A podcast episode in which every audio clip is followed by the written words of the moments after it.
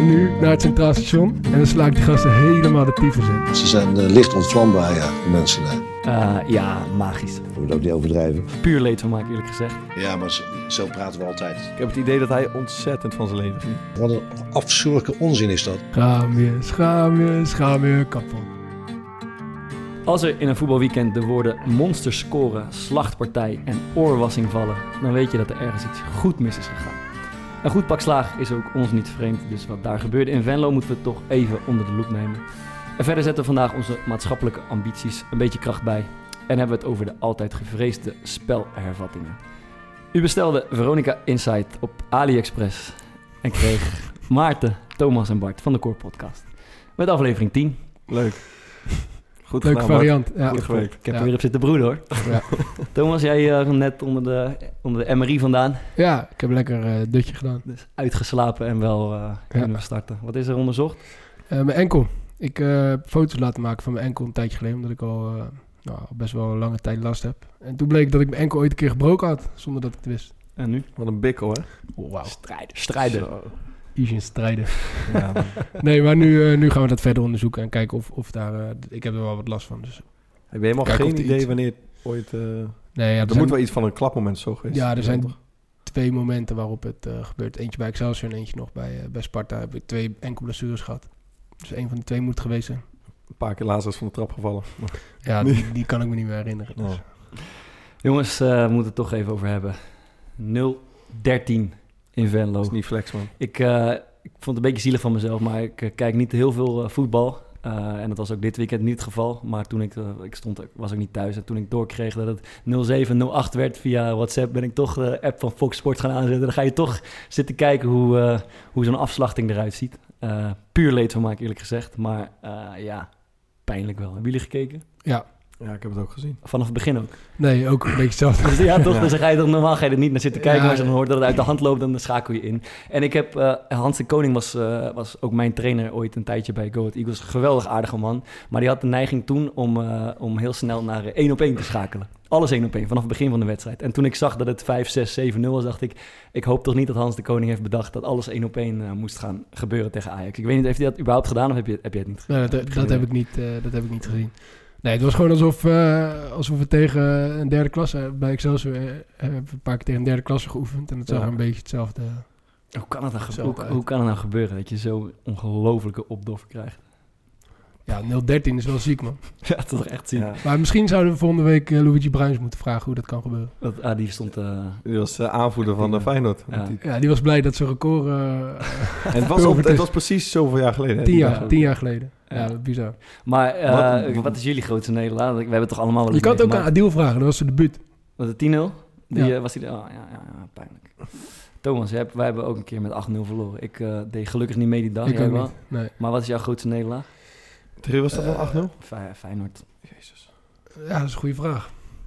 Zou ik niet weten eigenlijk. Ik heb altijd zelf iets op het veld. Ik heb natuurlijk ook wel een paar nederlagen achter de rug. Maar dan een soort van, als je een off-day hebt en het wordt 5-0 of 6-0 of 6-1 voor de tegenstander, dan valt het nog ergens te overzien. Maar zodra die 7-8 wordt aangetikt, dan, dan wordt het echt, echt armoedig. Maar als keeper is het denk ik ook wel echt extra zuur, man. Want iedereen kijkt toch een beetje eh, naar jou Ja, daarin. En ik heb eh, in de beloftecompetitie eh, zitten er ieder jaar ook wel wat van die uitschieters bij. ja.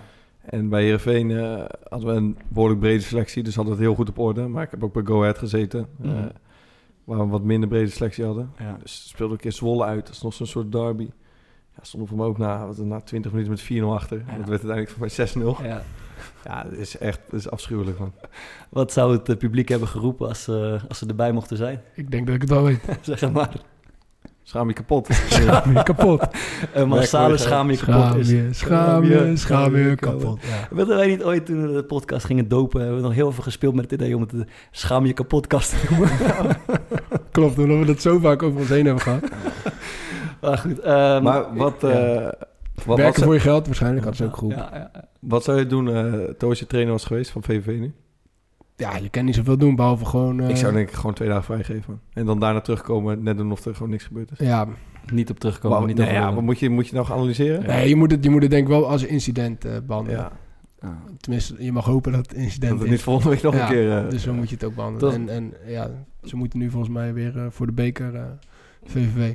Dus ja, Dat Ja. zou eh, Bram van Polen er hebben van hebben gevonden als hij eh, op denk, het veld had gestaan. Ja, Laten laten we vragen. Laten we het toen vragen. Bram, eh, ja, dit is het verhaal van de Gifbeker die echt tot de allerlaatste druppel leeg moet. Ja, ja, dat zeg je precies goed. Ja. Wat dat betreft eh, ben ik blij dat het, eh, dat het winststop is. Ik ben wel even klaar met het uh, geile tyfusvoetbal op het moment. eh. Ja, zo erg.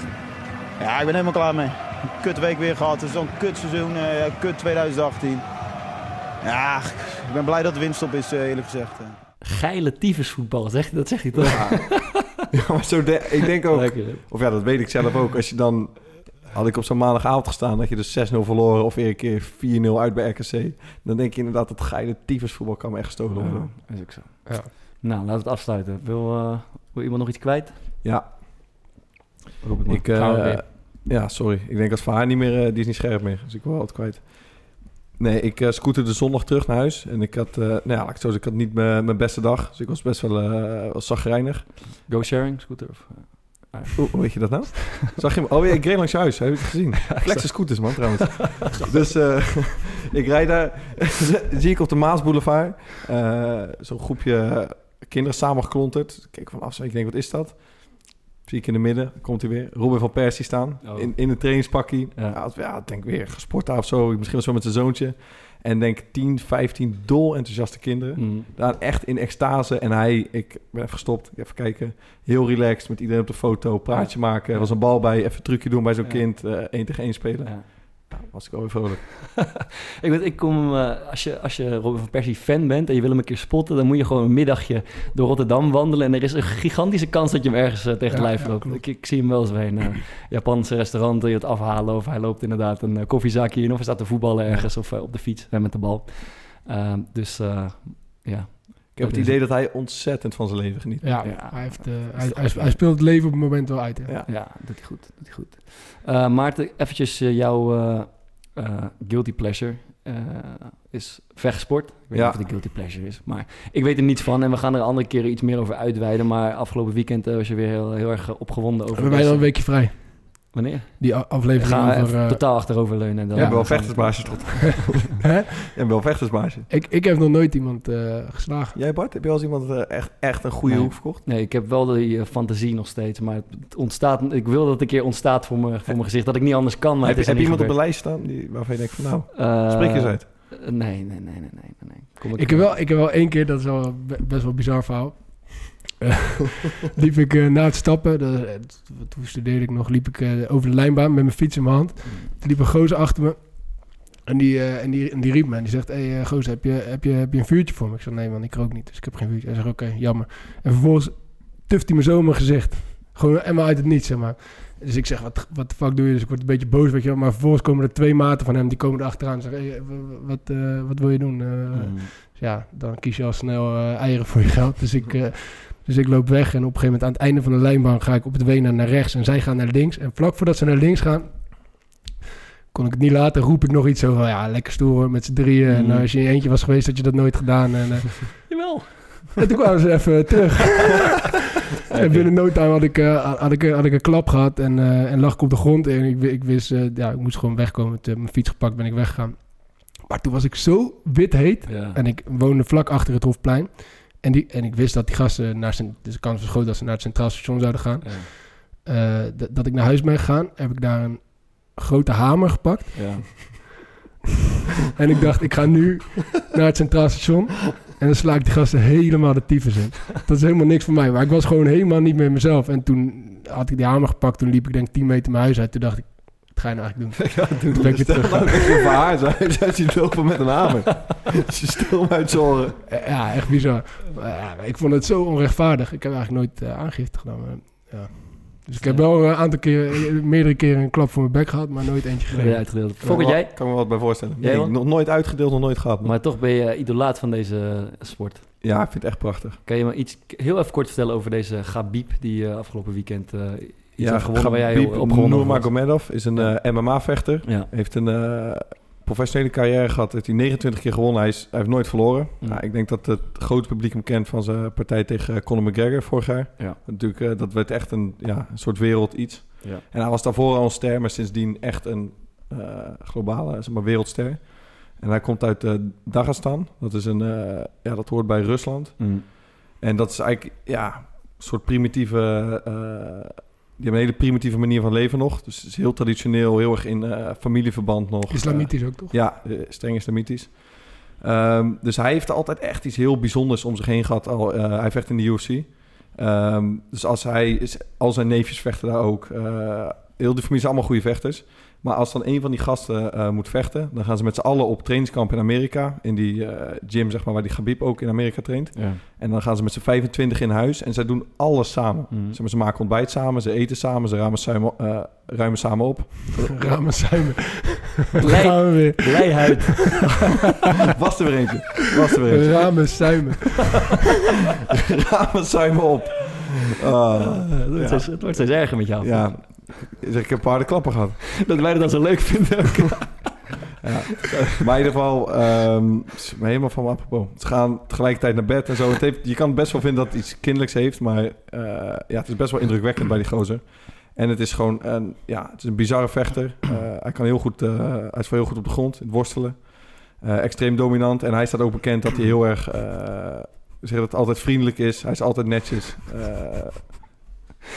Thomas krijgt ondertussen een telefoontje van eh, de beste zaalvoetballer van het land.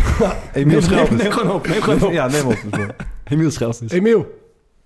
Thomas, Oh. goeie jongen. Ja, goed met jou. We zitten eh, in een eh, eh, opname van de aflevering van de podcast. En we dachten, ik neem gewoon... Ik, kom, ik, ik ben nu live in de uitzending. Ja, ja, je bent live in de uitzending. Ah, jongen, wat een hoogtepunt in mijn carrière. Ja. hij, vond het toch, hij vond het toch helemaal niks? ik ga even vier uur op een woensdagmiddag van... Ja, ik ben op weg naar de Champions League. Even iets ander level wat jullie je op bewegen. Veer? Ik heb, ik heb zowaar eh gisteravond een half uur naar jouw eh geploeter zitten kijken. Met jullie geploeter. Maar nou, dat was nog goed ook. Nee, maar ik wil even zeggen. zondag ben ik bij Ziggo. eh, zie ik Marco. En dan ga ik het voorleggen om te vragen of hij een keer met jullie, jullie passie uiteraard à la Gordon Lekker. aan aan zijn wensen waar dat moet plaats hebben. Uiteraard trainingen en wedstrijden wederdienende. Maar ehm, eh, dus ik, ik ben jullie niet vergeten. En eh, hij was erg op dreef afgelopen zondag over eh, spelregels. Ja. En over, hè, dus het is echt wel iets wat hem aan het hart gaat. En ik moet ook eerlijk zeggen dat ik zelf inmiddels ook de weg kwijt ben. Want ik kreeg gisteravond een wedstrijd voor me kiezen. Waarbij de VAR volledig genegeerd werd. Terwijl als er bij strafschopgevallen nou ooit een reden was geweest om nog eens strikt terug te kijken, was het gisteravond wel bij Milan-Roma. Ja. Maar eh, deze heer die vond het helemaal niet noodzakelijk om eh, zijn ongelooflijk idiote beslissingen terug te draaien. Dus ja, weet je wel, en in Nederland eh, is de VAR eh, ondertussen degene die alles bepaalt. Hè, zie, zie Makkeli Nijhuis als meest ultieme, maar een scheidsrechter op 5 meter staat. Goed. Hey, ehm Ja. Ga vooral door met slap lullen, want het is hartstikke leuk om naar te luisteren. Groeten daar aan eh, Maarten en, eh en Bart. Goed is terug. En eh Bart, ik reken op binnen drie wedstrijden een keer een rode kaart. Oké, Emiel. Bedankt. Hoi. Ik vind het zo mooi. want Emiel heeft uh, hamert iedere, iedere keer op Thomas zegt jou dat we het kort moeten houden. Ja, normaal, normaal, normaal gesproken eh, zijn mijn telefoongesprekken met Emiel niet zo lang. Nee. Maar ja, wel, het gaat wel regelmatig over het Italiaans voetbal. En hij, hij doet vaak zijn beklag over de, over de VAR en over handsballen. En, eh, en dat Juventus altijd eh, Mooi. geholpen wordt. Maar hij had het erover, dat mensen het ook een beetje begrijpen. Ja. Wij hebben gevraagd, wij willen een keer iets eh, over spelregels doen met, eh, met Marco van Basten. En Ja. we dachten, via Emiel hebben we wellicht een ingang. Ja, die zit ook regelmatig bij Ziggo. En, Ja, ja en we, nou, blijkbaar gaat hij er achteraan. Dus, Marco, alsjeblieft. Goed, eh Gabib. Ja, zo, zo. ik wil één, ik wil één. Hij is- was het, was het een goed verhaal? Ja, ik, ik, dacht dus- goed. Ik zag, ik zag jou ineens een beetje lachen, To, en naar je telefoon kijken. En ik denk, godverdomme, komt die buzzer. maar het was nog erger. Het was Emiel Schelvis. Nee, Maar- oké. ehm, zijn vader is een aantal maanden geleden overleden. Ja. Ehm, en hij heeft heel vaak in interviews gezegd... Want zijn vader is ook zijn hoofdcoach. eh, ik vecht niet zonder mijn vader. En nou, ik had eigenlijk verwacht dat hij eh, hierna nog wel nog een partij zou eh, gaan vechten. En hij werd dus... na het gevecht is hij gelijk op zijn knieën gaan zitten, gaan bidden. Werd hij extreem emotioneel. Heeft hij zijn handschoenen uitgedaan. Ehm, zeg maar de pers in, de, in dat interview eh, te woord gestaan. En heeft hij gezegd van... eh, ik, het is nooit mijn intentie geweest om zonder mijn vader te vechten. En mijn moeder heeft me eh, verteld dat ik niet mag vechten zonder mijn vader. Dus Mhm. dit was het. Dus dat was wel echt een... eh Ja, ja, mooi. was kippenvel. man. En is hij ook op, dus hij is niet op een leeftijd om te stoppen, maar hij is gestopt omdat zijn Hij- vader niet meer hij is-. In zijn eh, gewichtscategorie, en ik denk dat hij de gewichtscategorie daarboven ook fantastisch zou doen, Ja. is hij met afstand de dominantste vechter die er bestaat. Dus hij zou zeker nog een aantal jaren door kunnen. Best goed verhaal. Ja, goed verhaal. Het eind was beter dan het begin. is ook niet makkelijk hoor. Dit. Ehm, Ja, zullen het we- werd wel een beetje opgefleurd door Emiel, maar dat had je ook nodig. We hadden het nodig. Dankjewel Emiel. Eh, we gaan even naar iets anders. Eh, en we hebben het vorige week gehad over, eh, over maatschappelijke betrokkenheid. En ik wil even iets over delen. Ik ben zelf sinds kort lid geworden van Common Goal. En dat is een organisatie die de, de kracht van de voetbalwereld gebruikt om, om iets goeds te doen voor de wereld. Eh, en ehm, ik wil even uitleggen wat ze doen. De voetbalwereld is echt iets, iets machtigs, toch? De, het is de grootste, de populairste sport in de wereld. Er is superveel aandacht en exposure en geld. Er is gewoon genoeg van alles. En zij gebruiken die, eh, die, die voordelen, die gigantische voordelen van het voetbal... om zich een beetje in te zetten voor, eh, voor verandering in de wereld. En, en het idee is simpel. Ze, dragen, eh, eh, ze vragen voetballers om, om 1% van hun salaris af te staan. En, en daarmee worden meer dan 130 goede doelen in de moet ik een wereld... factuur sturen. dat is niet veel. Dus, het, is niet, het is niet genoeg. vind Ja, ik. dat krijg ik van hun.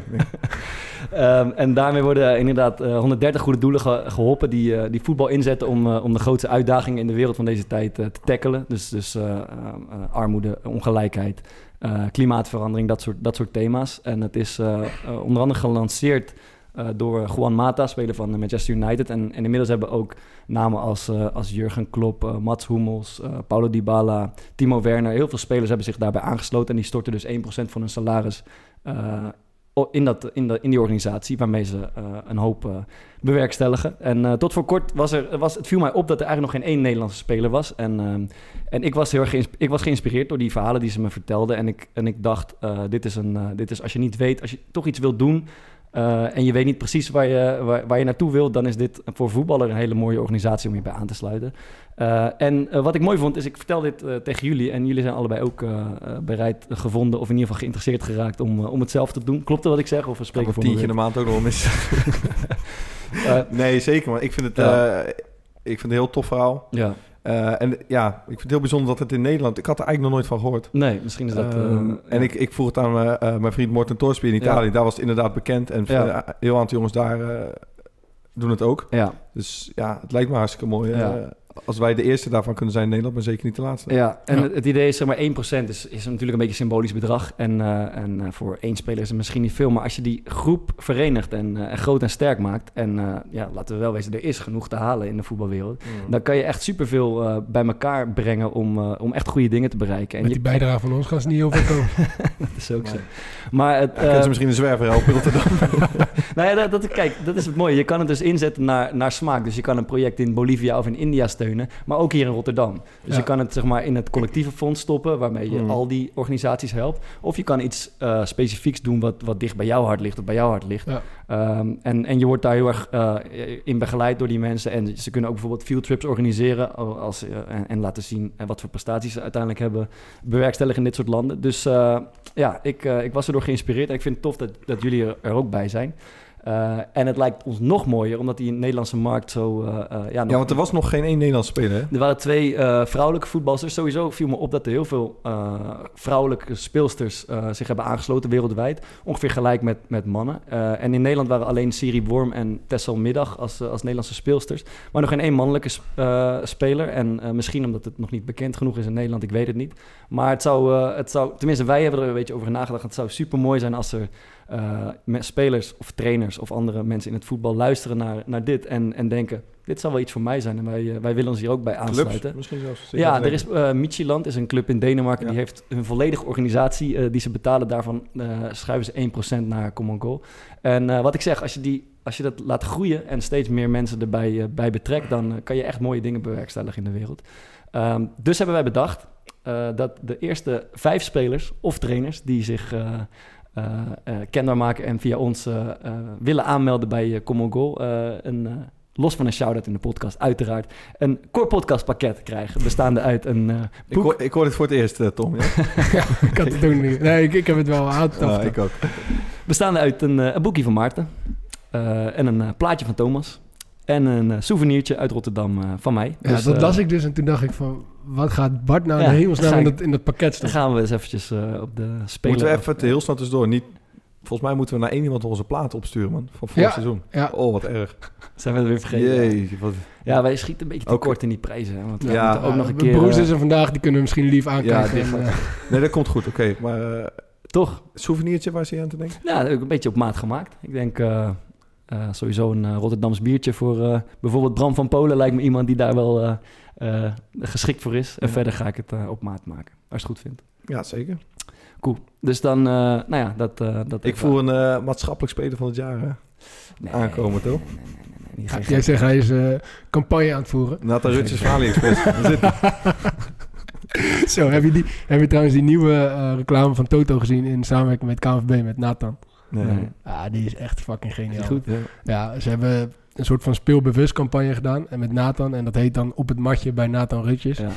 En dan is hij zo'n soort lifestyle coach die, eh, die heel zen met allemaal eh, gokkers eh, gaat vertellen. Bepaal je, bepaal je speellimiet, weet je wel. Eh, dan zit hij zo op zijn matje, zit hij zo te mediteren, weet je wel. Dus ik zou hem echt kijken. Hij is Oh, fucking zeg. geniaal. Ik moet zeggen, zijn zoontje heeft een heel groot Instagram-account, Lavetsi. Ja, ja. Ah. En ik, ik had in het begin dacht ik wel van, ja, moet je dat nou doen en zo met je kind? Maar toen zag ik laatst ineens, volgens mij op Nederland 3, Ja. hij presenteert gewoon een eigen televisieshow Ja, ja. over Wie is de Mol. Ja. En ik moet zeggen, hij doet het echt geniaal. En ze, en ze deden ook samen, volgens mij, in die, eh, in die, tijdens die lockdown hadden ze samen zo'n soort beweeg, eh, Ja. zo'n soort dansbeweegprogramma, Ja. weet je wel. Net zoals, eh, hoe heet dat, dat programma dat je ochtendgymnastiek doet op Heel televisie. Holland in beweging. Ja, ja. En dat had hij, dat, commandeur. ja, ja, dat, en dat had Nathan samen met zijn zoontje. eh, Die hadden ook weer... eh, dus, Karel ja, Noten- Karel Noten zocht ik. Deed hij dat ook? ja, ja, dat deed het ook, ja.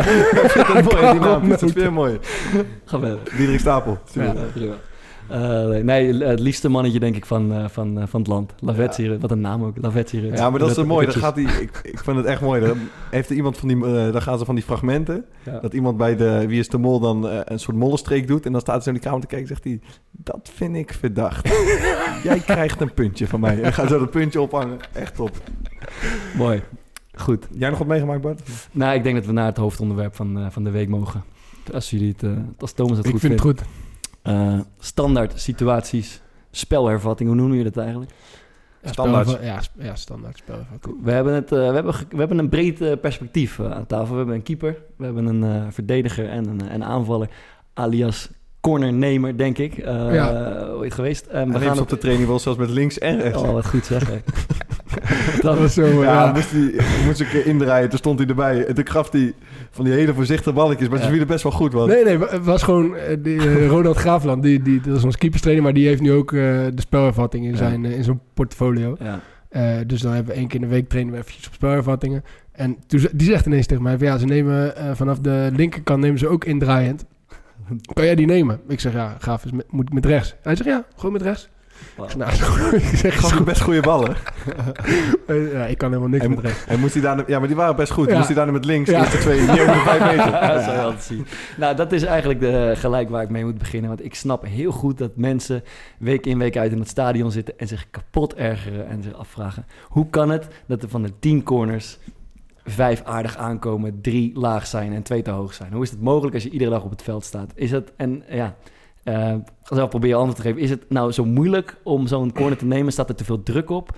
Eh, of wordt er gewoon nooit op geoefend? Nee, ik, ik denk dat het ermee te maken heeft met Toja, kan ik beter zeggen. Eh, die bal die dan zeg maar de, de vijf meter niet voorbij komt, Ja. die is eigenlijk altijd gemikt op die zone, een beetje bij de eerste paal. Hmm, Ehm, want daar is hij het lekkerst om binnen te knikken. Maar ja, daar staat vaak ook de grootste van de tegenstander. ja, Dus het is eigenlijk maar... eh, er is een bepaalde plek dat je weet... als ik hem daar leg met snelheid... ja, dan wordt het levensgevaarlijk. ja. Maar dat is echt een hele specifieke plek. Ja. En die bal moet dus hard. Ja, en dan komt hij nog wel eens niet van de grond aan. Ja, en, eh, ja, als ik naar mezelf kijk, dan... eh, Je dan- hebt ook een paar op kniehoogte genomen ook. Ja, ja en, ook, en ook een paar die eh, uitgingen aan de andere kant, weet je wel. Ja, ja. je neemt zo'n corner gewoon... eh, ehm, eh, je weet door, als je hem hard trapt, Ja. dat, dat, hij dan, dat hij dan tien keer gevaarlijker is dan Ja. als je een pisboog... Ik kan natuurlijk altijd gewoon eh, met een pisboogje erin leggen. Dan komt hij altijd op dezelfde plek, maar dat is super makkelijk om te verdedigen. Ja, ik vraag me eigenlijk, eigenlijk af. Als, als je nou tien keer een bal met redelijke zekerheid... eh, al dan niet een beetje traag Ja. voor de goal weet te krijgen... Ja, ik zit- vind het helemaal niet zo nee, slecht ja, bal, maar, hoor. Nee, Ja. ja. maar,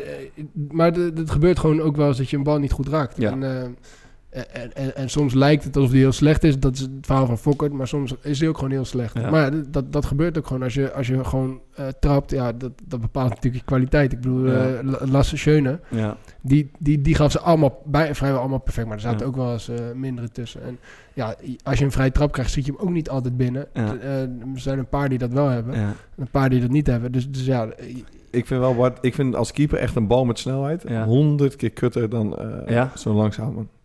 Ja, omdat, ja, precies. Als, ik- kijk, als je een hem langzaam- bal dan kan de keeper weet je hoe lekker dat klim is. Ja. Of, of als iemand hem met zijn vreef gaat nemen. Dat Ja. snap ik nooit, man. Nee, de dat snap ik met- met je dat begrijp vreef. Dat begrijp ik. Dat, kan, dat is ook Dat heel is moeilijk heer, die, die kan je perfect Ja. inschatten. En zo'n bal die met je daalt en met Ja. effect. En die Ja. dan hard getrapt wordt. Ja. En er komen een paar van die hyena's op je af. Maar toch, ik, eh, ik zie iedere corner oprecht als een kans. Ik denk elke keer, we gaan, we ik, ik mag weer naar voren, van naar voren stormen en ik zie echt een, een kans om, om, om een doelpunt te maken eindelijk. En dan, ehm, eh, dat is gewoon totaal afhankelijk van de nemer van de corner Ja. uiteindelijk. Dus we verzinnen allerlei varianten. Ik probeer in te stormen in de eerste paal, dan een keer tweede paal en de spits doet een omloopactie en een blokkie. Eh, maar totaal afhankelijk van de, van de nemer van de, van de bal. En die is eigenlijk in vier van de tien gevallen gewoon niet goed genoeg. En dat is wel zonde. En ik weet niet of ik weet niet hoe het bij jullie is, maar trainen jullie op, eh traint een cornernemer gewoon steady 10, 20, 30 ballen per dag nee. om wat voor te slingeren? nee. Terwijl er best wel veel aandacht wordt besteed aan, eh, aan, die, aan, die, aan die looplijnen en die dingen. Maar misschien is het veel zinvoller om gewoon de trapper te dwingen om 20, Ja, ik denk dat 30 we daar een keer eerder over hebben gehad. Eh, eh, ik, ik, vooral als ik naar mezelf kijk, Ja. vraag ik me af of dat, of, of dat, echt, of dat echt helpt. Hm. Eh, bijvoorbeeld met vrije trappen kan je hetzelfde zeggen. Eh, directe vrije trappen, die kan je, daar kan je er ook iedere dag tien van nemen. Natuurlijk helpt En het. dan ga je ervan uit dat, dat je dan maar beter wordt. Maar ik denk niet dat je daar... Ik denk, Natuurlijk Ik helpt geloof het wel, man. Ja, ik weet, ik, we hadden, eh, bij Heerenveen speelde ik met Jordi Buis. Ja. Die kon echt ziek Ja. eh, zo'n bal... Ja, maar, je, Over- je- over- maar je, hebt, je, hebt dus je hebt dus wel verschillende Ja, eh, spelers daarin. spelers daarin en ook verschillende stijlen. En, Ja. Ik- Maar hoe- als ik naar mezelf kijk... Maar hoezo zou het voor jou dan niet... niet Nou ja, als ik, als ik, ik heb het natuurlijk wel eens gepro- regelmatig geprobeerd om gewoon dat ik dacht van ja, wat is nou voor moeite om iedere dag even ja, tien- maar je moet dan toch misschien twee tien- of drie jaar bijvoorbeeld echt eh, steady doen. Wil je de Ja, ja, ja nee, het zal ongetwijfeld. eh Maar bijvoorbeeld eh, wat- hij vertelde is, hij kan heel goed, en dat is ontzettend moeilijk als, Ja. keeper, als keeper, een bal echt over de muur heen krullen. Ja. Dus dan, die gaat over de muur, maar hij stuit het eigenlijk bijvoorbeeld op de doellijn ja, ja.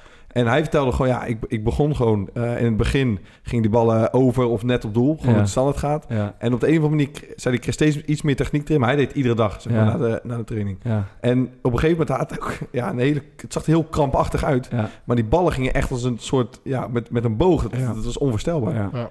Hij heeft, Maar dat is, dat is weer een bepaalde techniek die je gewoon helemaal kan beheersen. En zo neem ik ze zelf bijvoorbeeld vrijwel nooit. Nee, maar je kan natuurlijk slijpen in je, in je, in je trap over Ja. de muur, korte hoek, verre hoek. Daar Eh. kan er is echt aan te slijpen. Ja, nee, maar dat is ook wel zo. Maar, Ja. maar het geeft geen, tenminste, dat is mijn ervaring. Het geeft geen enkele garantie dat hij dan die ene kans in de wedstrijd, dat die dan ook maar gewoon eh, Nee. daadwerkelijk gelijk binnen gaat. Nee, En maar met het vergroot- corners maakt de kans natuurlijk wel. denk ik. Eh, Ja, nou ja, mijn ervaring is, hoe meer ik erop ging, ben gaan trainen, hoe, hoe slechter het tijdens wedstrijden ging. Mm. Ja, en dat is gewoon mijn persoonlijke ervaring. Dat is gewoon puur hoe, hoe, hoe- hoe vanuit, eh, dat, als ik dat deed en ik, en ik nam corners tijdens wedstrijd, dat, dat er dan eigenlijk helemaal Nou, dat niks... is ook eh, wel een interessante take, omdat Ja. volgens mij is de, de algemene gedachte wel... eh, als je er maar gewoon genoeg op traint, word je er vanzelf goed in. Ja. ja. Maar blijkbaar, en jij hebt best wel de goals gemaakt met vrije trap, of jou geldt dat dus helemaal niet. Ja, nee, bij, vrije trap is helemaal, daar is helemaal geen pijl op te trekken. Als ik echt een tijd lang, is iedere week eh, op de training altijd binnenschoot en ik kreeg eentje in de wedstrijd.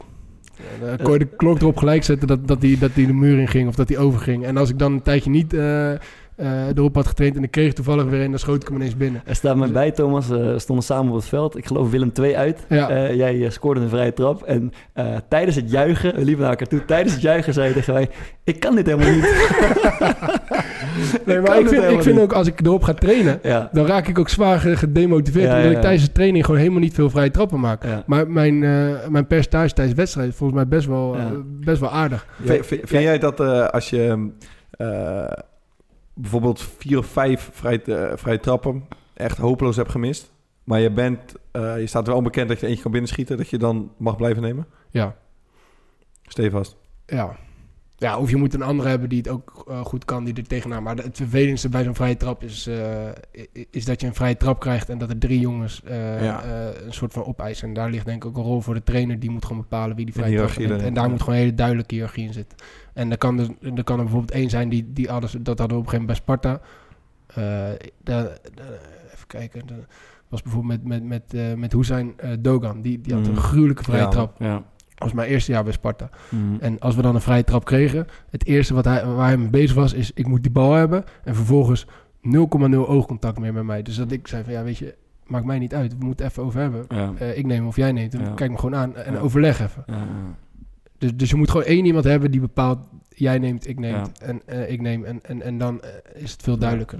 Anders krijg je altijd gekut. Ik heb zelfs uh, Steenpier Schaar eh, momenten voorbij zien komen... over wie hem ging nemen. Ja, lager dan dat kan je niet zakken. Maar wel grappig. Had het net Ja, over... eh, had het net over Jordi Buis eh, en me te binnen. Ik, eh, ik, ik heb een keer in... Ik, hij heeft me lelijk gevoeld een keer. Hij, hij heeft er on- onder, onder de muur door Ja, tegen jullie en ik stond in die muur. Uh, hij speelde bij NAC, denk ik. En, uh, en uh, ja, muur Ja, is man. ook een fenomeen. eh, hand, hand voor, je, voor je zak en, uh, en ogen dicht en laat hem tegen je aanschieten.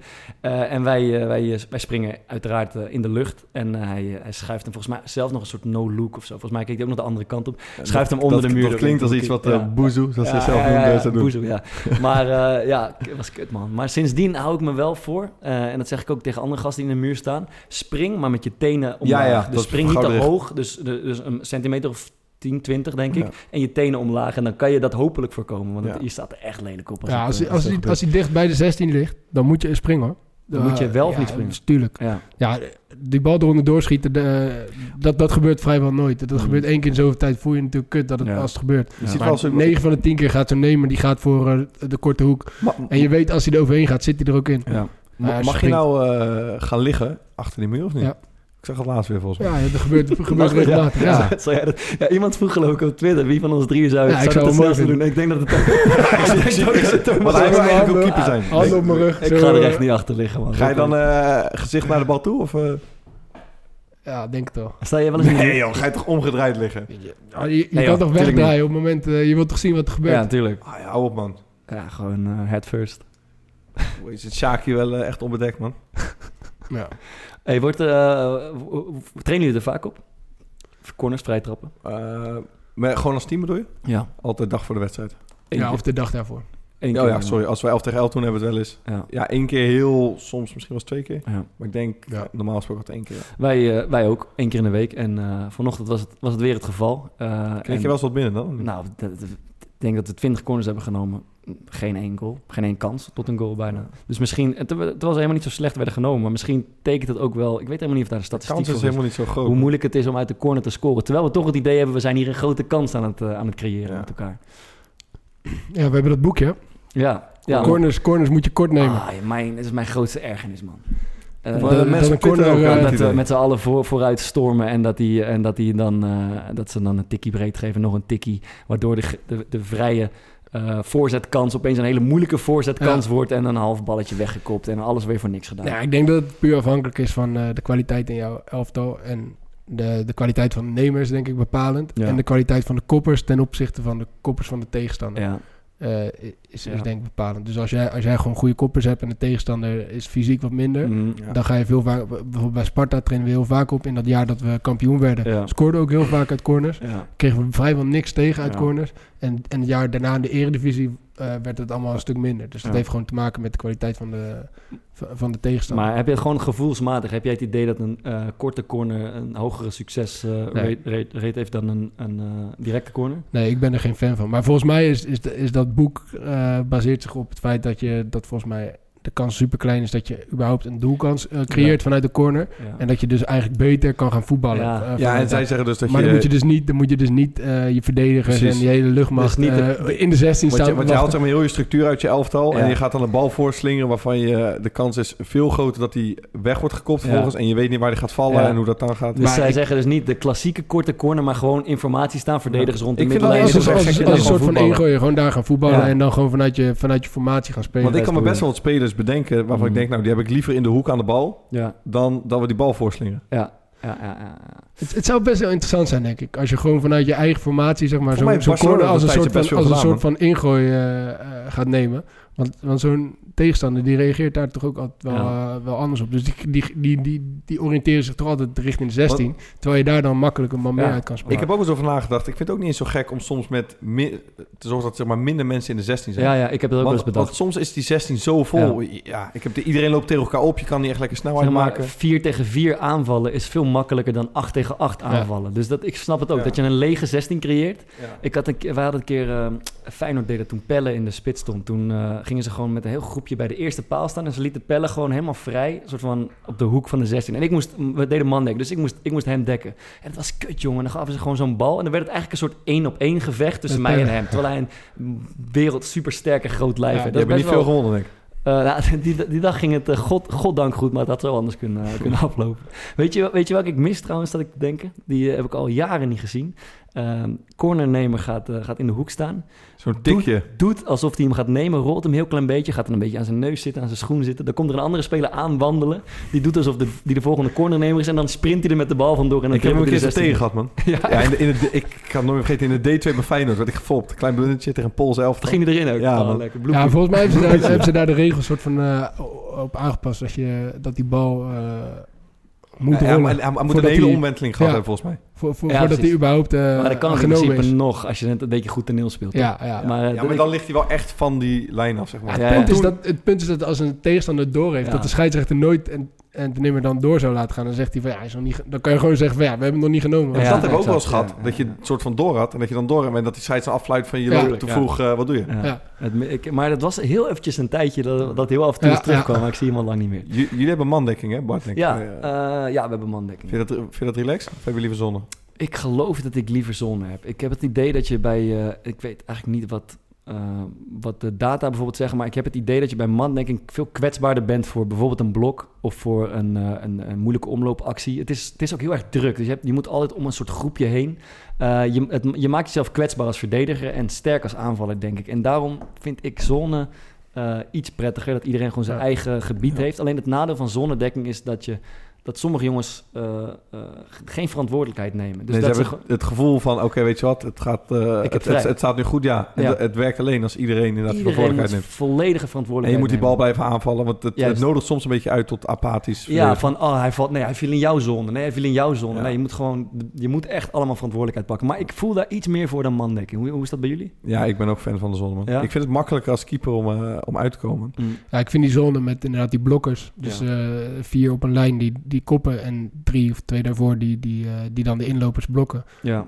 Uh, dat vind ik perfect. Want, ja. want, want, je kan dan gewoon voor zorgen dat de inlopers uh, net eventjes niet, gewoon ja. net niet op tijd bij die, bij die bal kunnen zijn doordat, ze, doordat ze geblokt worden. En doen jullie het ook op die manier? Ja.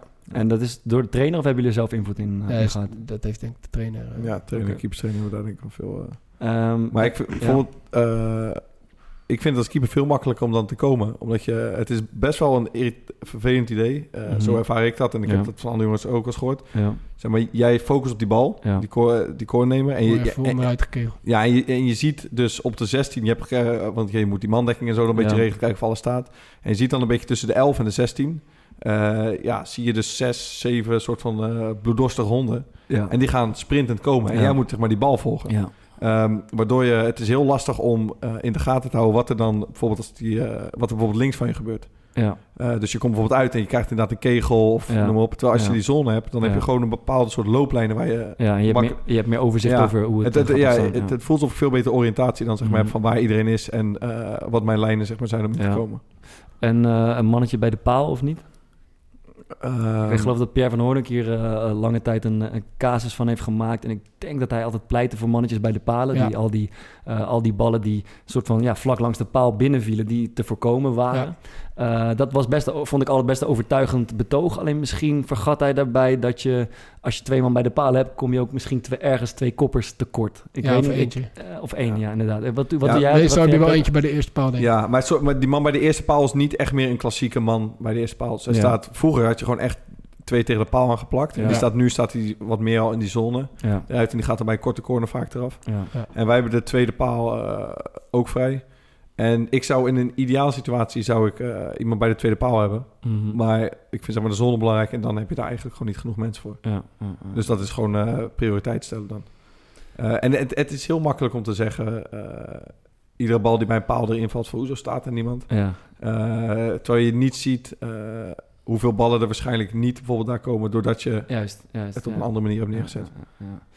Ja, ja, uh, een vraag die we... Er kwam veel reactie op, uh, op Twitter over dit Ja, ik had het idee dat, blijkbaar dat een heel veel mensen item. Uh, eh, zijn heel emotioneel betrokken bij de standaard situaties in het voetbal. Het is erg. En Zich ik denk, ik denk dat misschien is het wel de grootste ergernis voor veel. Zo'n dat- corner die dan weer kut gaat. Of Ja, eh, inderdaad zo'n bal die dan bij de tweede paal Ja, binnenvalt. het is ook, zeg maar, je krijgt de corner, denk als, als supporter zijn ook wel een beetje als voetballen. Ja. En dan denk je van, nou, daar gaan we. Ja, daar gaan we. Misschien zelfs het- als je, als je niet echt lekker in bij de- zit, bij de statistieken, ja. alles. Het was kan zomaar zo'n even een momentje zijn waarop... we- Het zou lekker zijn als je, als je Ja. daar een keertje uit scoort. En ja, als het dan misgaat, ja, dan, dan is de teleurstelling denk ik wel... Dus je eh, kan er 10, 15 keer Ja. in zo'n wedstrijd weer teleurgesteld. Kan je weer gaan zitten. ja, Alles wordt, gaat gewoon, er wordt gewoon statistisch gezien echt weinig gescoord uit corner. Ja, Fop, Daan heeft een keer een, een seizoen gehad bij Heerenveen... waar ze volgens mij twaalf keer op dezelfde manier scoorde. ja, Eh, en dat was zeg maar in zijn, in zijn eerste periode. ja, En toen hij in zijn tweede periode weer bij ons kwam... ja. eh, was hij ervan overtuigd dat als je gewoon op die manier... en dat was dan één iemand moest voor de keeper langslopen... Ja. één iemand moest op een bepaalde manier richting de eerste paal... ander richting de tweede... en dat je iemand die soort overdwars ging... en als hij Ja. overdwars ging lopen, wist de, die dat hij moest gaan lopen... en dan wist de corner nemen dat Ja. hij moest gaan trappen. Ja. Ehm, maar ja, ik heb het idee dat, dat tegenwoordig... eh, het wordt zo dood geanalyseerd... Ja. Zeg maar, Ja. eh, ik neem aan dat jullie bij Sparta ook doen. Dat je ziet wat de tegenstander doet bij Ja, natuurlijk. standaard We kijken gewoon de beelden terug En- van de weken En ervoor. dat was Ja. in, in, in die situatie zag ik, oké, als je dan dus gewoon iemand op een bepaalde plek in de eerste zone zet, dan is heel die corner onschadelijk. Maar Ja. dat ja, Ja. vond hij niet. Met, onder Alex Pastoor trainen we heel veel op, op spelervattingen. Mhm. Daar zat iedere week wel een blokje tussen. Ja. En ik weet nog wel dat dat seizoen waar, waarin hij uiteindelijk ontslagen eh, werd Mhm. en we niet goed draaiden, kregen we volgens mij en redelijk veel goals tegen uit Ja. corners. Ja. En we scoorden er geen één. Mhm. En toen kwam Dickie eh, advocaat En Corpot, hè? en Corpot. ja. Ja, toen draaide de wereld.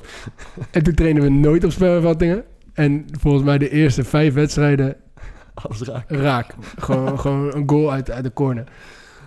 Was dat, was dat niet de hand van Corpot? Nou ja, ik, ik, Ik ik, ik heb, ik heb serieus die corner van Dick. eh, Ja. ik, volgens mij was het de corner van. eh, want hij, we hebben wel één of twee keer geoefend. Ja. Ik heb hem opgeschreven, want ik, Mm. vond hem echt, ik vond hem echt gruwelijk. Wat was het dan? Ja, de- Ja, je wil hem eigenlijk niet delen natuurlijk. Je wil hem natuurlijk eigenlijk niet delen. Ja, het was. eh, Ik was er eh, zelf bij, maar ik heb geen idee wat jij hebt Ja, eigenlijk, eh, eh, het was pas inlopen vanaf de 5 meter. Ja. Dus, dus iedereen stond al heel hoog. Ja, er stonden volgens mij drie, drie inlopers op de 5 meter. Dus Ja. eentje eh, in het begin, eentje in het midden en eentje bij de tweede paal. Mhm. Ja. En dan stond er ook nog iemand, zeg maar, op die dwarse 5 meter lijn. O- Om de bal eventueel door te koppen als hij niet goed is. Dat is ook een hele slim. Want mocht je corner een keer niet, niet goed Ja, zijn, ja, dan wordt hij alsnog gevaarlijk. Ja, ja, ja. Ja, en, en daar scoorden we gewoon een stuk of vijf keer. eh. Oké. Dus er, dat idee, er werd niet op getraind, maar er zat wel een duidelijk idee achter. Ja, er zat een heel duidelijk ik, idee ik voel deze variant wel. Want het is natuurlijk een soort ongeschreven regel. eh, in ieder geval, dat zit er zo ingestampt. Net als dat als je de bal verovert, dat vroeger iedereen riep eh, veld groot maken. Dat je met een corner de bal aanvalt vanaf de 16. Ja, Ja. En dat je niet al te hoog staan. En als Ja. dan niet, dan zeggen ze, je staat er al. ja. Maar nu, nu, nu stond je dus al en ging je inlopen vanaf de 5 meter. En, dat, en daardoor leek het alsof het wat moeilijker eh, te verdedigen werd. Ja. Ik zou zo'n man, wat jij net zegt, voor, eh, tegenwoordig speelt iedereen speelt met hun grootspeler in de eerste zone, Ja. verdedigend. Ja. Is Ja. denk ik oprecht de belangrijkste positie. Ja, absoluut, absoluut. Ja. Als, Zo als lekker- als je- daar daar als moet je iemand voor hebben. De eerste Ja. keer dat, wat ik me herinner eh, waar, dat, eh, waar dat gebeurde, eh, had je bij Madrid had je Ronaldo en die ging dan gewoon springen. Ja. Daar kwam geen bal overheen of de Ja. keeper plukte hem. En bij Feyenoord deed ze het met, eh met pellen. Ja. Ja. Maar ik, ik je- zou er dus altijd iemand inderdaad voor zetten. Man. Ja. Als je daar iemand hebt die zijn nekkie intrekt, dan wordt het een heel eh, gevaarlijke situatie. Maar toch, als je daar iemand hebt van richting de twee meter... en die ook nog eh, Ja. een beetje in de kast is... Ja, als zeker. die bal er overheen is, dan kan je hem, kan je hem lekker plukken als Maar, maar dus met andere woorden, trainen heeft ook niet altijd per se... Nee, het gaat heel erg om direct je resu- hebt. resultaat op, eh, op, op de Mm. uitwerking tijdens wedstrijden. Nee. Want het, is En, natuurlijk, het is natuurlijk naar, bijvoorbeeld in onze competitie... als je iemand als eh, de Graafschap heeft... bijvoorbeeld Ralf Seuntjes Ja. en Jonathan Opoku. Ja, zijn berensterk allebei. Ja. Ja, het is natuurlijk verschrikkelijk als je dan een competitie hebt... met heel veel bijvoorbeeld jonge verdedigers. ja, je twee van die kasten hebt, ja, dat is Ja. lekker aanvallen. ja, ja, en variantjes Jij lijkt me wel eh, iemand voor een variantje, toch? met vrije trappen. Ja, eh. Overstappie, hakkie. nou, je hebt, je hebt wel... dus iemand, iemand had het ook over overstapjes, nutteloze overstapjes. En eh, je hebt wel eentje... En dat is zeg maar, de- normaal gesproken als, als ik een vrije trap neem... dan ligt hij een beetje aan de rechterkant van de Ja. 16. Dus dan kan ik hem in de korte hoek krullen. Ja. Maar ik vind het ook wel lekker om hem vanaf de linkerkant eh, eh, te, te Ja. trappen, zeg maar. Dus dan trap ik hem eigenlijk overdwars. En dan in korte Eh, hoek. oh, nee, eigenlijk ook zeg maar gewoon over mijn standbeen in de, in de rechterhoek. Ja. Eh, en, en dan is het echt heerlijk om, om een, om een eh, rechtspoot te hebben die over het balletje heen, heen loopt. Dus die doet alsof hij hem neemt. Want, het, want de keeper die, die, die Ja, maakt automatisch een... Die, die staat zeg maar Ja. in, in die lange hoek. Ja. En die houdt er rekening mee dat die rechtspoot hem gaat nemen. Ja. En die stapt eigenlijk automatisch een, eh, eh, een klein beetje Ja. richting die, die, Is dat zo, korte hoek. Ja. En op dat Ja, moment ja. kan je hem... eh, Ik, ik wou het net gaan zeggen, want dat werkt vice versa ook. Als, als jij er dan overheen stapt, Ja. hele goede kans dat de keeper dan die beweging maakt Dus dat richting zijn lange hoek. effect, ja. ja. Ik heb het eens één keer, eh, eh, dat ik bewust weet, speelden we met VV bij Achilles uit. En toen deed ze hem zo, maar Ja. ik had het zeg maar door. En daardoor pakte ik hem in de korte hoek, Mhm. eh, in mijn eigen hoek. Ja, Toen dacht ik van zo, weet je, echt eh Ja. gruwelijk gedaan. Maar dat is zoiets wat niemand dan. Ziet. Maar hij ging die gozer ging die overstap doen en Ja. toen dacht ik... Lullig ook. Zit ook niet mee. Ja, Nee. dat is kut ervan. Nee, het was, duurde niet lang voordat ik... We wonnen een periode daar en eh, duurde ie? niet lang daarna. Nee, nee. Ja, maar dus het heeft wel degelijk effect als hij zo'n overstap, dat heeft effect op de beweging van de keeper, zou ik Ja. zeggen. Dat zie Ja, kan- niet, niet, kan- al- nee, ja, niet, niet, niet bij alle keepers, maar wel eigenlijk acht van de tien keer springt de keeper toch een klein beetje. Hinkt hij naar, zijn, naar de korte hoek toe en dan kan je hem Mhm. er mooi overheen lepen. In de, in de onder 19. Eh, bij ons had eens een keer bij het Nederlands elftal een, een variant gedaan. Dat was een mooie dat iemand... eh, dat twee jongens dan een soort van omloopactie deden... bij een vrij trap klein beetje van de zijkant... maar die, die ook wel op doel kan schieten... maar dat je niet precies weet... gaat nou een voorzet komen of Ja. gaat iemand hem kegelen? Eh, dat dan de twee beste koppers... Die, die gingen dan bij de muur staan... die maakten een hele omloopactie... en er werd dan die bal gespeeld en die werd teruggekopt. En die lukte toen, zeg maar, Ja. bij, het- bij het Nederlands team. Maar bij het Nederlands team heb je natuurlijk jongens van Utrecht... van Mm, AZ, van Feyenoord, van Ajax... En vervolgens, zeg maar, iedere ploeg waar je tegen speelde, was in de competitie, zag je zo twee mannen in dat muurtje gestaan. Ja. ja, ga hem ook doen. Dus, eh, Ja. En we hadden wel, in mijn eerste jaar bij Sparta hadden we Peter van den Berg, die deed eh, toen de spelervattingen als assistent-trainer. En eh, hij had echt een paar mooie variantjes met omlopen en inlopen. Ja. En, en, en, en dat, dat ging dan alleen maar over het omlopen. Dus dan, dus dan bepaalde de nemer zeg maar, wat hij Ja. ging doen. Die, die gaf dan een seintje met zijn Ja. handen omhoog. Twee handen was de tweede paal, e- e- één hand was de Ja. eerste paal. En dan wisten dan de, degene die moest inlopen. Gewoon eigenlijk drie hele simpele eh, kleine variantjes. ja, En- je moet en- het simpel houden. ja, eh, en dat, en dat werkte gewoon. Dan heb, je, dan heb je drie opties. En Ja. een van die drie opties ga je doen. Alleen je moet wel eh, zorgen dat je zeg maar, de ene wedstrijd, het ene seintje, het, eh, Ja. de ene Ja, variant is. Dat je niet altijd hetzelfde doet, want dan word je. eh, Misschien de heeft rust iedereen je door. Ja, al die je ziet varianten met vrije trappen, die eh 1 en tikjes in de 16, Ja. dat vergt zoveel precisie Ja. dat het bijna niet te doen En is. Maar simpelheid is wel, is wel belangrijk. Ja. Maar het is wel, ik vind het altijd wel mooi om daarover na te denken. Ja. Je hebt wel een paar mooie van die varianten Ja. waarvan je denkt, maar het is, het is uiteindelijk hangt het dan ook af hoe de muur staat. eh, Ja. dat, dat weet je nooit van tevoren. Ja, zeg maar. Gebruik je de muur als mikpunt als je op doel Ja. schiet? Ja, je, ik, ik, zie, eh, ik, ga, ik kijk altijd welk hoofd zeg maar, eh, ter hoogte staat van de hoek is.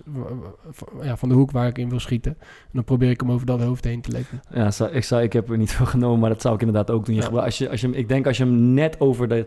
eh, je schat in welk hoofd ongeveer boven de, Ja, boven de, ja. net boven de hoek is. Als je hem daar net overheen speelt, is de kans vrij groot dat hij Ja. dat die richting Denk je dat het eh, voor vrije trappennemers op, op een bepaalde afstand moeilijker zou zijn als er geen muur zou staan?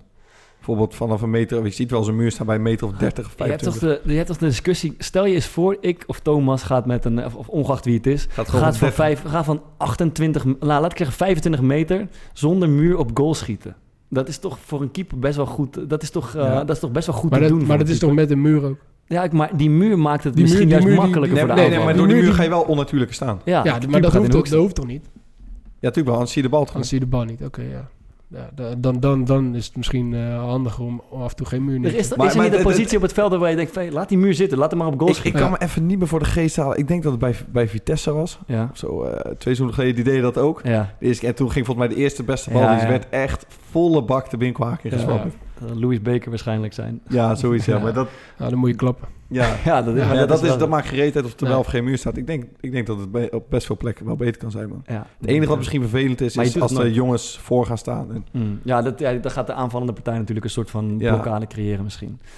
Ehm, goed, de eeuwige discussie tussen verdedigend bij een vrije trap, hoog staan op een lijn of laag staan op een lijn. Dus Ja, dat betekent dicht bij de goal. Of, Eh, ja, eh, dus- dus- of dus re- inderdaad- ja, zo hoog mogelijk dat je veel ruimte tussen de keeper en de verdediger en aanvallers laat. Ja. Of dat je je verdedigers eh, dus gewoon terugzet Juist. door de keeper. En ik heb het idee, de gangbare filosofie over het algemeen in teams waarin ik heb gespeeld, ga zo hoog mogelijk staan, Ja. eh, dan geef je ruimte voor de keeper, dan hou je ze uit hun 16. En ik heb eigenlijk vaak het gevoel gehad, ik weet niet of dit het meest effectief is. En ik vraag me af hoe jullie daarover denken. Ik vind het kut als nemer, als, eh als de tegenstander heel hoog staat. Dan vind je het kut om Ja? te nemen. Ja, Dus dan is het, eh, dan is het Dat dus is een goed idee voor de verdedigende partij om hoog te staan. ja. En eh, jij als keeper, hoe is dat voor jou? Ik vind het fijn als verdediging eh, laag staat. Maar dan is het wel heel druk voor je en weinig ruimte om uit te komen. ja, ja, maar ik vind, het wel, wel- ik vind het weer makkelijker dan om uit te komen. Ja. Omdat als de bal eh, dan er overheen gaat, Ja, dan weet je gewoon, ik moet komen. ja ik begrijp Eh, het. ja. Terwijl als je heel hoog staat, is er zo'n... zo, zeg maar, dan komt die bal vaak wat... eh, soms heb je een gemakkelijke vangbal, maar Ja. vaak als die dan laag komt... Ja, ja, ja. Dan moet jij eh, gaan uitkomen. Ja. Maar ja, dan komen de mensen met hun voeten vooruit. En Ja. dat, dat is dan niet eens een angstding. Maar Ja, het is gewoon een hele lastige bal om uit te komen. Ja. Maar, maar daar hebben we het wel, zeg maar, kijk, eh, ik, ik weet niet of jullie Ajax-Liverpool hebben gezien van de week. Ja, Liverpool Nee. staat echt ex- extreem hoog bij, eh, eh, die, die, die staan, ja, dus, Ja. Dus, die, dus die maken echt sport van om zo hoog mogelijk te Ja. staan. En, en hoog staan wordt nu meestal gezien als ja, een beetje rond, rond de 16. Ja. En, en dat is, Ja, er dat is wel niet hoog verschil genoeg. tussen als je echt, echt Ja. extreem hoog staat. Ja, nou, toen ik zeg maar Ajax-Liverpool keek, toen dacht ik van ja, als je, deze nu, als je hier nu een vrije trap moet nemen, ik zou niet weten waar ik hem heen moet schieten. Want zij staan die, bij- want die, zij spelers, staan- die spelers kunnen gewoon niet op tijd eh, op een gevaarlijke plek zijn waar ik, hem, waar ik die bal maar zou het kunnen. klinkt super kwetsbaar. Een vrije bal, een stilliggende bal Kan je niet gewoon heel een steekbal geven verdedigen. Ja, Kan je niet gewoon een steekbal kan niet geven? erachter chippen dan? Nee, ja, ze staan, ze staan toch ook allemaal gewoon eh, te, te loeren op, op, op de bal in de diepte. Dus ze gaan uiteindelijk wel lopen. Alleen ze beginnen gewoon heel hoog. Wa- Waardoor een, eh, waardoor een bal, zeg maar, in de 16, een hoge bal, een indraaiende of uitdraaiende bal, eh, wordt gewoon een stuk moeilijker. Ja, en als je op de moet je ook heel 16 ver koppen. staat, als je zegt van ja, de 16 is hoog staan, ja, dan, dan kan je naar het beter wat lager staan. Ja, maar dat snap ik wel. Nou, want als je, stel je gaat op de 16 staan eh, en je gaat inlopen, dan kop je bijvoorbeeld van de 11 of van 10 meter. Ja. Terwijl als je op 20 of 25 meter Ja. staat, Maar aan de andere je vanaf kant, de 16. als, als verdediger een lage lijn, dat betekent dat je vooruit de bal kan Ja. aanvallen. Een paar goede verdedigers gaan bijna geen duel Ja, verliezen. dat is ook het idee wat ik altijd heb. Je kan dan als verdediger de bal aanvallen. Terwijl als je Ja. hoog gaat staan, dan ga je allebei achter die bal aan. Ja. Achteruit is veel lopen en lastiger. moeilijke looplijnen. Als je, als je gewoon stilstaat en je kan een, een, een vallende bal aanvallen als verdediger, win je bijna altijd. Met andere woorden, of heel hoog. Of gewoon laag. Ja. misschien is dat eigenlijk wel, Misschien en zo had ik niet eens gezien, eh, dat het nu heel vaak een beetje ertussenin gebeurt. Ja, We zijn eruit dus. ja mooi. Zo, dat Zullen we even, nog... even één... eh, trainers, eh trainers trio. Luister, we hebben hem. Zullen we even één rondje om dit af te sluiten? Gewoon een rondje magische vrije trappen doen. Eh, Een vrije trap die jullie bijstaat in je, in je geheugen in het voetbal. Ja. Ik heb zelf, eh, om af te trappen, de klassieke David Beckham tegen Griekenland. Ik geloof Ja. dat het 2001 was. Vlak voor tijd. Moeilijke plek. ook Echt een hele moeilijke plek. Ook een beetje midden van het veld. Meter of 5, 6, 27. En eh, ja, hij heeft die klassieke linkerarmzwaai die heel hoog de lucht in gaat. En hij raakt hem zo fenomenaal. Ja. En het was, geloof dat, dat hij daarmee Engeland naar het Ja. E- EK of 2K schoot. Eh, ja, magisch, vind ik. Ja. Jij? Ja, ik kom dan uiteraard uit bij Pierre van Hooydonk. Ja. Ja. Dat, ja. eh, ook voor Pierre. Ja, I- iemand post het ook nog. Eh, Dat nummer, dat eh, heb ik, Ik kon niet met, met grijs, dat radiocommentaar Ja. erbij. grijs gedraaid. Ja, geweldig. En, en dan degene die... het Ja, er zijn dan eh, in dat UEFA Cup avonturen Mhm. gaat het dan over. eh, van Feyenoord. ja. En er zijn er een aantal die me... De, degene die het meest bij is gebleven is natuurlijk die van tegen Freiburg. Freiburg, ja. ja. Ja, en, en, Slecht en tegen Dortmund. Tegen Dortmund kreeg hij er al eentje van veel te ver. Die op de paal schoot. En vervolgens schoot hij alsnog in. Ja, tegen Glasgow Rangers maakte hij er nog eentje. ja. Ja, was zo gruw. Dat, dat, die, die tijd in mijn leven is echt eh, Pierre heeft jou gelukkig gemaakt. Ja, die heeft ik nog een keer echt- wel een product van eh, ongekend. ge- Ja, hij, maar hij was wel dus iemand die oefenen. echt iedere dag die Ja. vrij... Want ik ging toen ook regelmatig met mijn broertjes Ja. bij training van Feyenoord kijken. Maar het is ook een hele leuke oefening om te doen, vrije trappen oefenen. Ja, ik ja. snap eigenlijk niet dat het, eh, dat het zo weinig gebeurt. Ik heb nog een keer op een eh verdwaalde zondagmorgen moest ik eh meetrainen met, met Jong Feyenoord. Ja. En dat was Van Hooydonk assistent-trainer. Heb nog lekker vrije trappen staan schieten. Kan er niet bij hoor. Het zijn van die ballen waarvan je denkt, ah, hier kom ik bij, maar die draaien steeds Nee, verder van je weg. toch en niet. Toch echt weer- een zieke vrije trap. Ja, niet normaal. Mooi. Ehm, ja, van Persie tegen Ivoorkust. Ja, die die snoeiharde. Ja, Ja, was ik, ja, was ik jonge jongen. Echt, echt zo'n tijd dat je gewoon als dan het Nederlands elftal speelt en ze winnen, zodat je gewoon zo dol geluk bent dat je naar buiten ging rennen, Ja, weet je wel, door de vet, straten met je buurjongens en Ja. alles. Als we het nou toch over Van Persie en Van Hooydonk hebben, dan is die ene tegen, tegen, tegen RKC. ja, die is stuurde ook iemand op Twitter. Die Dat is ook zo goed. Dat ze ruzie dat, maken, dat, ze, dat ze, ja, ze hadden ruzie. Ja. En toen uiteindelijk bleek soort van eh, dat, dat Pierre hem zou gaan nemen, zeg Ja, maar. En dan nee, ah, neem hem dan maar. Ja, ja. En toen dacht hij, fuck it. Ik neem hem gewoon zelf. En toen schoot hij hem zelf. Het stond 0-0 tegen RKC volgens mij in de 87ste minuut. Ja. En dat, dat is het ruzietje suddert volgens mij nog steeds. Ja. Het is nooit meer goed gekomen tussen de twee. Nee, ja. dus ik, kan hem, ik zat in de Kuip, ik kan me nog als de dag van gisteren herinneren. Mooi. Ehm, ja. Aanradertjes maar doen om af te sluiten. Leuk. Eh, zal ik beginnen? Ik heb eh, van de week... eh, met die onthoofding van die, van die Franse docent is het weer een, een actueel thema. radicale islam en die martelaarsdood, de verheerlijking daarvan. En ik zat van de week te kijken naar een tweedok van Sinan Chan. En het heet aartsvijand nummer 1. En hij ging in gesprek met Samir A. Ja. Die was ooit aartsvijand Van de nummer 1 Hofstadgroep. van de Hofstadgroep. En eh ja, überhaupt dapper dat hij, ik weet niet hoe hij hem ter, hoe het interview heeft kunnen fixen met hem, maar het was een, ja, een beetje zorg, zorgwekkend eh, interview. Die vertelt eh, honderd uit hoe, zij aan het beramen waren toen om een aanslag in Nederland te plegen die vereideld is. En hij noemt eh, een, mogelijke optie de kerncentrale in Borselen. Zou wel ludiek zijn, vond hij. En anders was het een aanslag op het AIVD-gebouw of op de Tweede Kamer. En de, het idee is dat deze jongen die nu vastzit, overigens gederadicaliseerd zou moeten zijn. Maar ik, eh, het, stelde me niet, er- het stelde mij niet erg gerust. Maar ik vond het een hele dappere documentaire van, eh, van Sinan. En ja, ik vroeg me eigenlijk af waarom zou deze Samir A hier in godsnaam aan meewerken. Maar het was wel het, eh, het kijken waard. Dat was hem. Ja, ik heb een eh, tv-programmaatje eh, van eh, Rianne van Dorst. Hmm. Nachtdieren heet het. Het gaat over eh, het leven in de nacht. Ze gaat dan de straat op. En Ja. eh, ze is volgens mij een jaartje of drie is ze daarmee begonnen. En toen begon ze met een eh, pilot in Rotterdam. Die Mhm. vond ik echt fucking geniaal. Ja. Dus ze legt op prachtige wijze bloot hoe de, nou, hoe de mensen die s'nachts over straat lopen... Hoe, ja, wat, wat er mis is met hun leven en weet ik het wat. En daarnaast is ze ook fucking scherp en maakt ze echt gruwelijke woordgrappen. Vind en, ik weinig mensen zo grappig als haar. ja, zij is fucking grappig. Maar eh, er hoort ook nog... de- de- ja, die, die afleveringen die worden een beetje omgeven door een beetje duistere, melancholische muziek. En ze hebben dus ook een eh, afspeellijst gemaakt op Spotify met alle muziek die daarin eh, gedraaid wordt. En er zitten echt een aantal pauwtjes van, eh, van, eh, van nummers tussen. Dus dat is mijn, eh, mijn tip. Zo vriends, eh, bij jullie afspeellijst in november wel weer... eh, Ja, ik heb al wat in mijn hoofd, dus ik ben, het, ik ben erbij deze maand. Mooi, mooi, Ik ben er mooi. weer bij. Mooi. Ik kom ook met een tv-programmaatje deze week. Eh, Project Rembrandt is eh, van de NPO. Iris. Vond je dat mooi? Ja, vind ik echt een schitterend mooi programma. Heb je het ook gezien? Ja, ik heb toevallig stond het op, dus ik heb met een half oog zitten kijken. Ik kijk eh, voor Iris eh, Frederik. Heet Ja? ze? Oh ja, prachtvrouw. Is een docent, ja, is prachtvrouw. Ja. Ja, ik vond me, ja, jij vindt echt, ik, ik stoorde me wel een beetje. Indrukwekkend. eh voor Zij, zij gaf iemand de voorkeur die, omdat hij goed naar haar had geluisterd. Ja, maar zij zoekt hij naar zal schilders. Hè? En kijk, naar, kijk, maar ze gaan uiteindelijk een heel... Het zijn allemaal amateurschilders. Ja, ja, ja. En, en ze willen dus, ehm, dat heb je vorig jaar ook kunnen zien, dat mensen echt zeg maar, mooie stappen maken. En je had vorig jaar ook een aantal mensen bij die echt ziek koppig waren en Ja. daardoor bleven steken. Dus ik denk dat het daar... Maar, ja, maar het was bij mij van de week en we zaten gewoon aan tafel. En toen stond op de achtergrond kwam opeens project Rembrandt aan. Dan ging hij ging, ging op de bank zitten. Ging ze ja, wacht, ik moet even kijken. Ging ze zitten toekijken. Ja, een stukje. Toen uiteindelijk gingen we eh, podcast voorbereiden. Dat doen de, hoe zeg je dat, toegewijde jongens van deze podcast. En toen heb ik thuis met, met Lisa heb ik, eh terug. gekeken. Nou, Ja. eh, pokoetje van de week. Ja, ik, ik, ik wil toch wel even iets moois. eh, eh, iedereen kent denk ik wel de documentaire eh, Willems Kantine.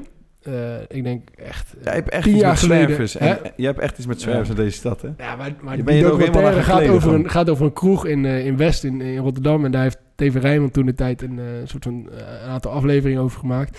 En eh, ja, het bekendste fragment is daar de, de, de clash tussen eh, Bob de huisbaas en, Ja. eh, en Jos. Eh, Jo- Jos is een, eh, een zwerver in Rotterdam en die eh, oude, oude paardenhandelaar in de Kamark. En, Paardenkoper, verkoper. eh, paardenkoper, ja, wat moet je dan in je leven? Nou, de aantal geweldige quotes zijn eruit gekomen. Maar Jos die zingt op een bepaald moment zingt hij een, eh, een, een nummertje. Ik wil het toch eventjes laten horen. Eh, daar komt hij. You hear me? Can you hear me? Through the dark night, fucking far away, to be near you. Who can say? Ja, op dat moment is hij net eh, uit het leger des Heils eruit gegooid. Klinkt als een scooter door een tunnel. eh. Ja, ja en, eh, hij zit er totaal niet lekker bij. Maar ik kan me zo voorstellen dat het vrijwel niemand... eh, tenminste, ik heb op een bepaald moment een studie van gemaakt... van ja, welk nummer zingt hij nou eigenlijk? Mm, Want dat heeft ja. hij natuurlijk niet zelf verzonnen. En eh, dat is eh, het nummer wat ik erin wil gooien. En het is eh een nummer van Rod Stewart, Daar gaan we. Sailing. Dank voor het luisteren. We gaan naar Rod Stewart luisteren. En eh, volgende week zijn we terug. Hoi hoi.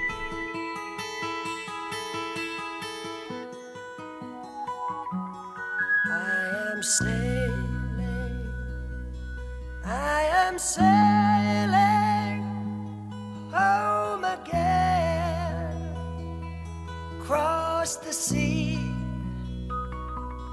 I am sailing stormy waters to be near you to be free. I am free